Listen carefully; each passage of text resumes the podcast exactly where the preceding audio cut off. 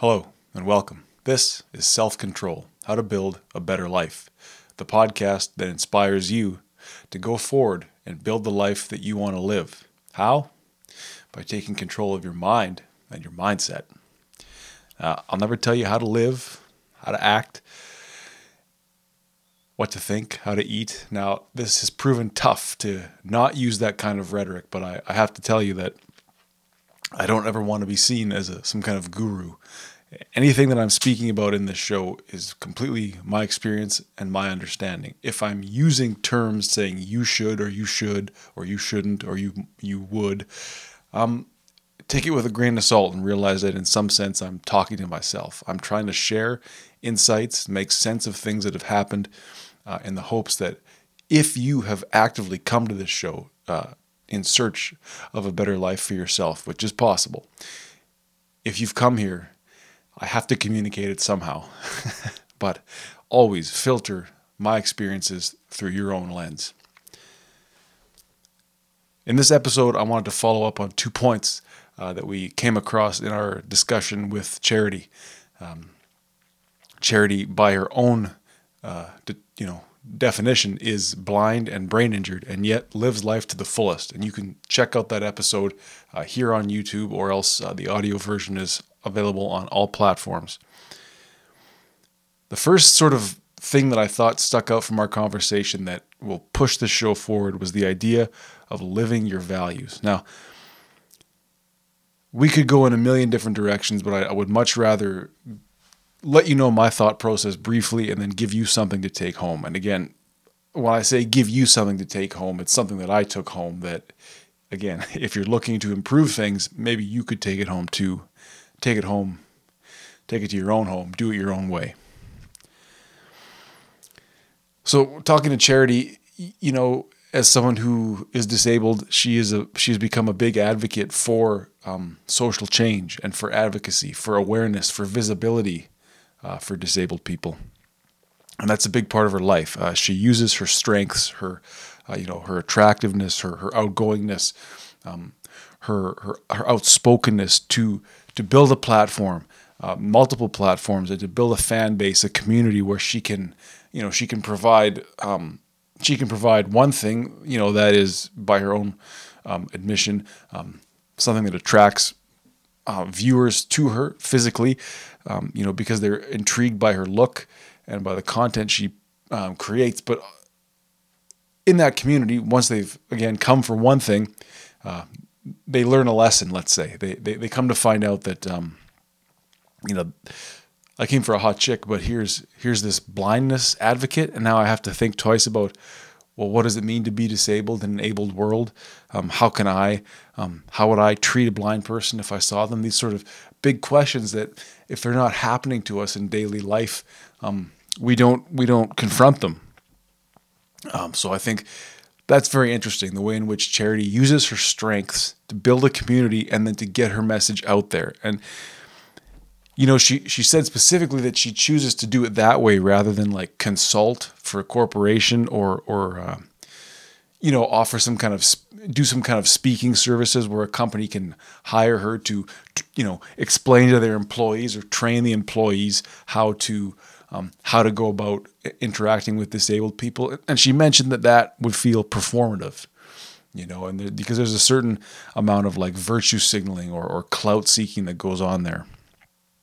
Um, the other sort of performative nature of that sort of activism we both agreed was um, would be something like call out culture or you know and she's not above calling people out but she knows that put it this way she knows that bashing people over and over repeatedly shaming or or embarrassing people when they don't or when they do act a certain way or don't act a certain way largely out of ignorance um, it just doesn't work. It doesn't. It doesn't.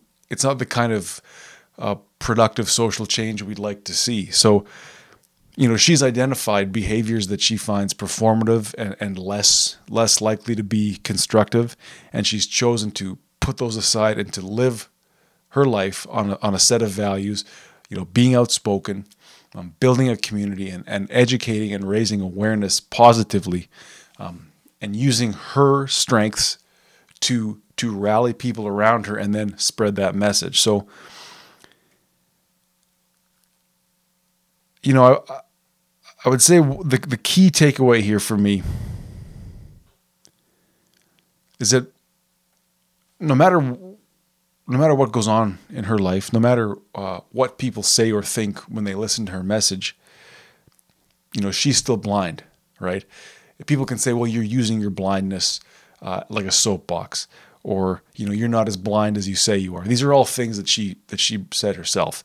Um, are you really blind? Uh, you're too pretty to be blind. All these sorts of things, and yet the blindness exists regardless of what others say. So I think that's a really apt sort of way to kick off um, how I would think about looking for your own values. You know, so if, if you're if you're looking to build a better life, it's it's it would be perhaps useful to think about what it is that you stand for in the face of any amount of social pressure. And now you may say, well, it really doesn't matter what other people think. And I was uh, of that mindset as well. And I, I do think that it, it, does actually matter what other people think about you. Uh, it's how you weight those opinions um, and how you use them, in fact, as metrics to to build your own identity. Right? Like, of course, what somebody on the street says to you passing by who doesn't even know you that means very little. However, if they tell you they, you got shit on your face, you may have shit on your face. Um, now, if there's someone who knows you deeply and you have a long conversation and they give you an opinion of of you based on your relationship with them, don't you think that's worth something? But the point I want to make here is that your values and what you stand for, they hold up in the face of any opinion of you. Anybody's uh, anybody's beliefs about you be, are second to these.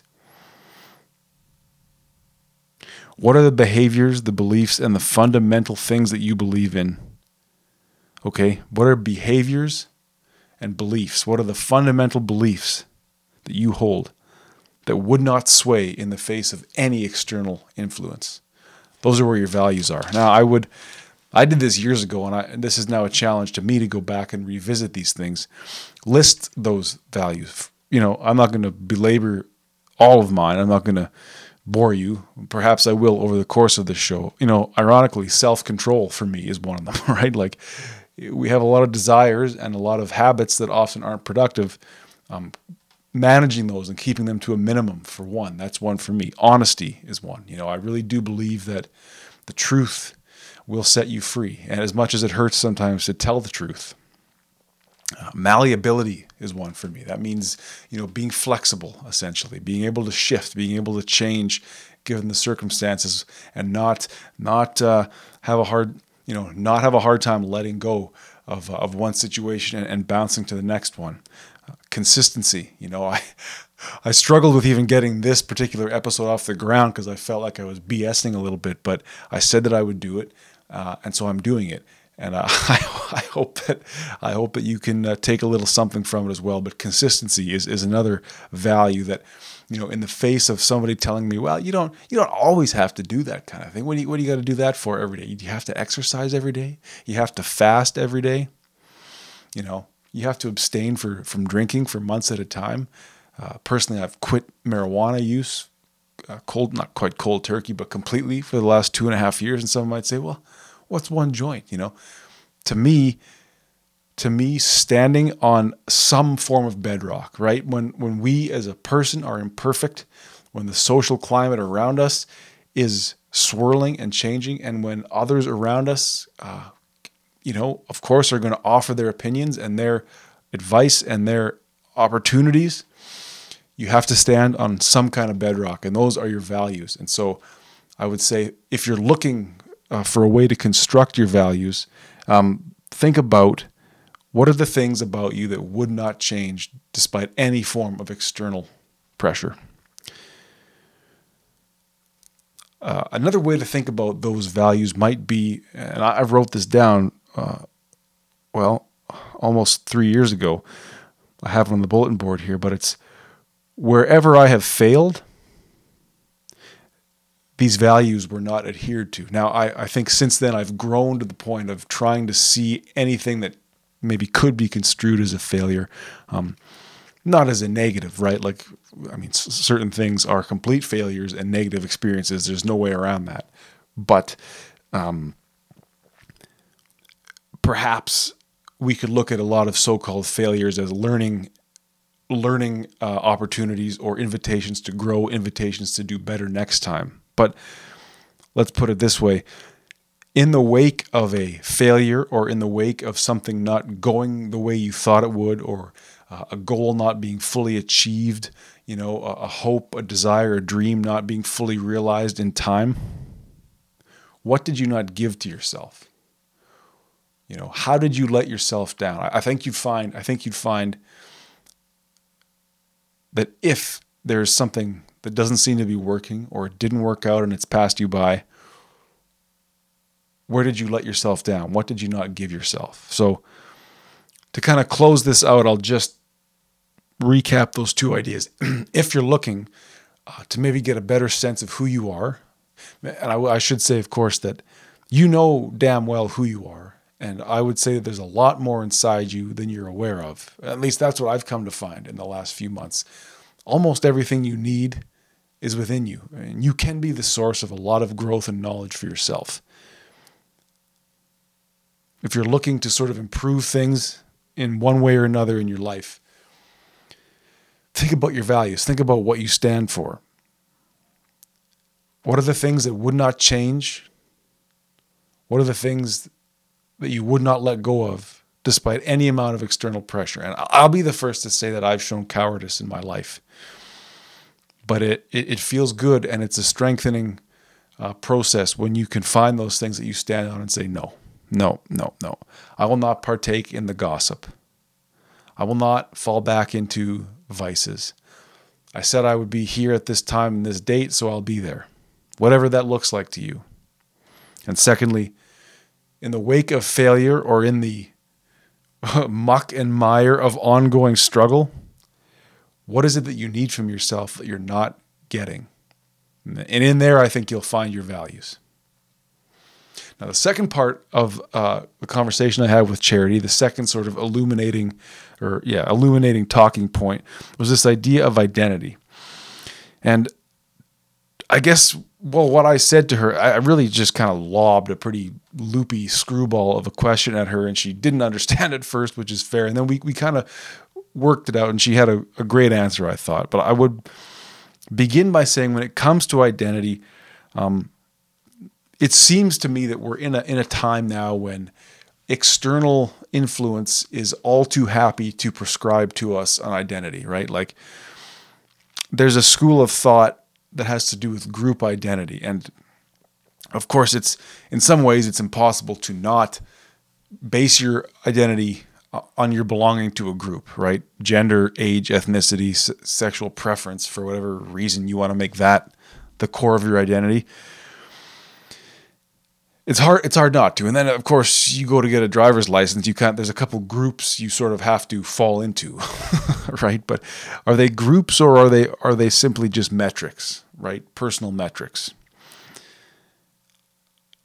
I, i'm leery of that sort of group identity that says you know you are part of this group and therefore uh, therefore these are the struggles that you have. Now no doubt no doubt there are groups of people that have been oppressed by other groups of people. I'm not here to make some kind of ideological argument. And in fact, this show is really hoping to get away from ideological argument, um, except when it, insofar as it can affect the individual's growth, let's say my growth, and then turning that around to, to at least share that. And if you're questioning your own growth, one place to look would be uh, what groups do you feel like you belong to, rightly or wrongly?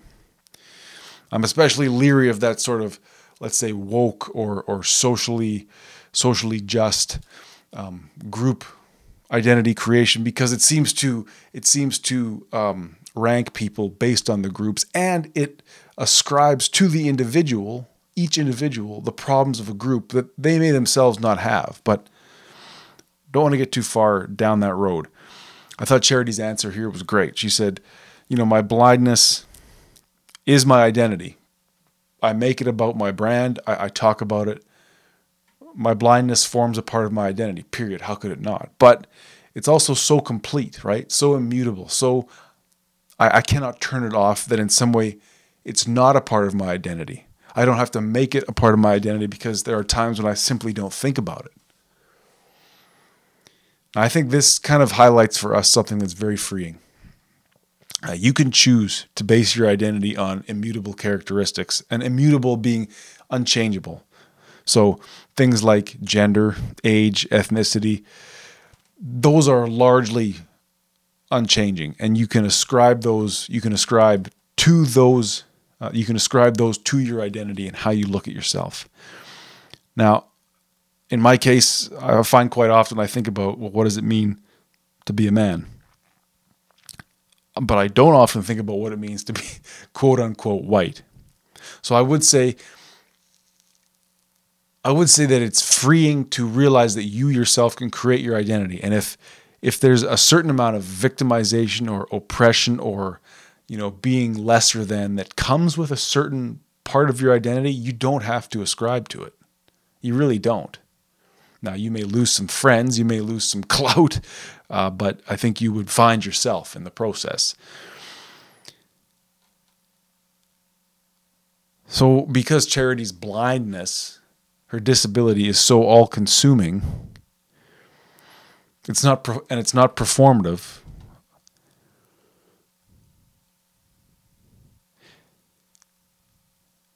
And despite what others may say about it, she lives her life to the fullest in spite of that disability.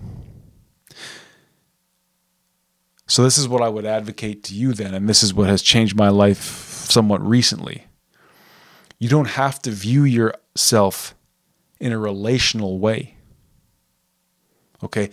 What I mean by that is you don't have to view yourself as being a construct, as being a word, as being part of a group, as being anything, because you could think about being, you could think about a word as being a fixed point. Whereas if you come to see yourself rather than a being as a becoming, you see yourself not as a being, but as a becoming. We use language and we, especially our ego, loves to put words to things, to separate things, to see things as different items, including ourselves. But if we too rigidly strap ourselves with, with words, with language, with I'm this, then suddenly we've we've lost our agency. We've we've taken what we are and we've put it into this word. And that I think can really, really hinder our growth. So one thing I've started to do is is look into this idea of ego dissolution. And I'm not going to speak on it too much now, but in the future, I, I hope to learn more about it. But the ego wants to know what it is, and it wants to believe that it, it is something in the moment. And wants to know for sure that it's going to be something in the future and be okay.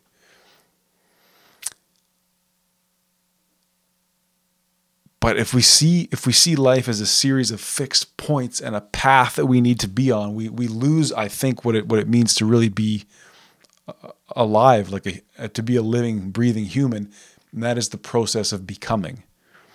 Constant evolution, constant growth, constant flow from one moment to the next. No word can put that into into existence. No word can put that succinctly enough to define what it is. At some point, we have to give we have to give up a certain amount of ego and a certain amount of what am I, who am I, and just see myself as a process, see myself as a becoming. I suppose that in the bigger picture, if you're defined by a fixed point, your growth is sort of supplanted to the next point. Well, my I'll have grown when I'm when I'm there. In fact, you're growing constantly. You're becoming constantly. So, if that hasn't confused you, I thank you for listening. And we're going to talk more about this. But if I could really give you one thing more to take home, it's just we really can get trapped in in languages and constructs. we see ourselves through language. Our ego sees itself based on not being that, right? Negation. Uh, peace of mind, I think, can be found if we seek to see ourselves as an ongoing, flowing process. Now, of course, you can still choose to be a tall white man or a short black woman. all of these, all of these things that you choose to see yourself as, I would never tell you otherwise. But if you find that you're struggling with um, self love, a lack of self love, a lack of self confidence, it could be that you're ascribing to a way of living or um, categorizing yourself as a, as a fixed, immovable, rigid categorization. And sometimes it's okay just to say that my identity, I have no real identity beyond me and I'm becoming and I'm searching for my values. I'm not going down a path. I'm not going somewhere, but I am a path. Everything is within me and it's unfolding. So I I think going forward I'll be a bit more direct with some of these episodes and give you some real concrete tips to take home. But I hope you did get something out of uh, some of this rambling. Just to recap, um, finding your values. Um, what is it that would not change despite any amount of external pressure, given that external influence is important in, in, in shaping our identity. But it's how we weight these things. And, and further to that, if you are failing, or if you have failed, or if you struggled, what is it that you need from yourself that you're not getting? It? And in there, you'll find your values. Now, quite related to that is this idea of identity. And I would say simply that your identity is completely your responsibility. And quite often, the ego will have us believing we are one thing, or we, we feel a, an adherence to a group for safety, for belonging, for purpose. If you're looking to free yourself from that sort of thinking and improve, I would say, your, your self confidence, your self love, understand that you are simply a becoming. You are not a fixed point. You are not a growing flower, but you are the path. You are everything unfolding. We are the universe realizing itself, as woo woo as that sounds. There's a lot more to you than the words you choose to describe yourself. So perhaps you may want to think about meditation. You may want to think about journaling as ways to get to know yourself on a deeper level. And those are things that I'm planning to talk about as we go forward on this show. So thank you for taking the time for watching. Um, we've got part two of my conversation uh, with Blind Charity coming up uh, on, it'll be Sunday. I'll release that.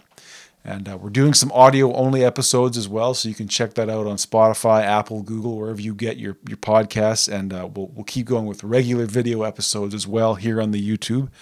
Um, again, thank you for listening. In the meantime, until I see you again, remember that better is possible.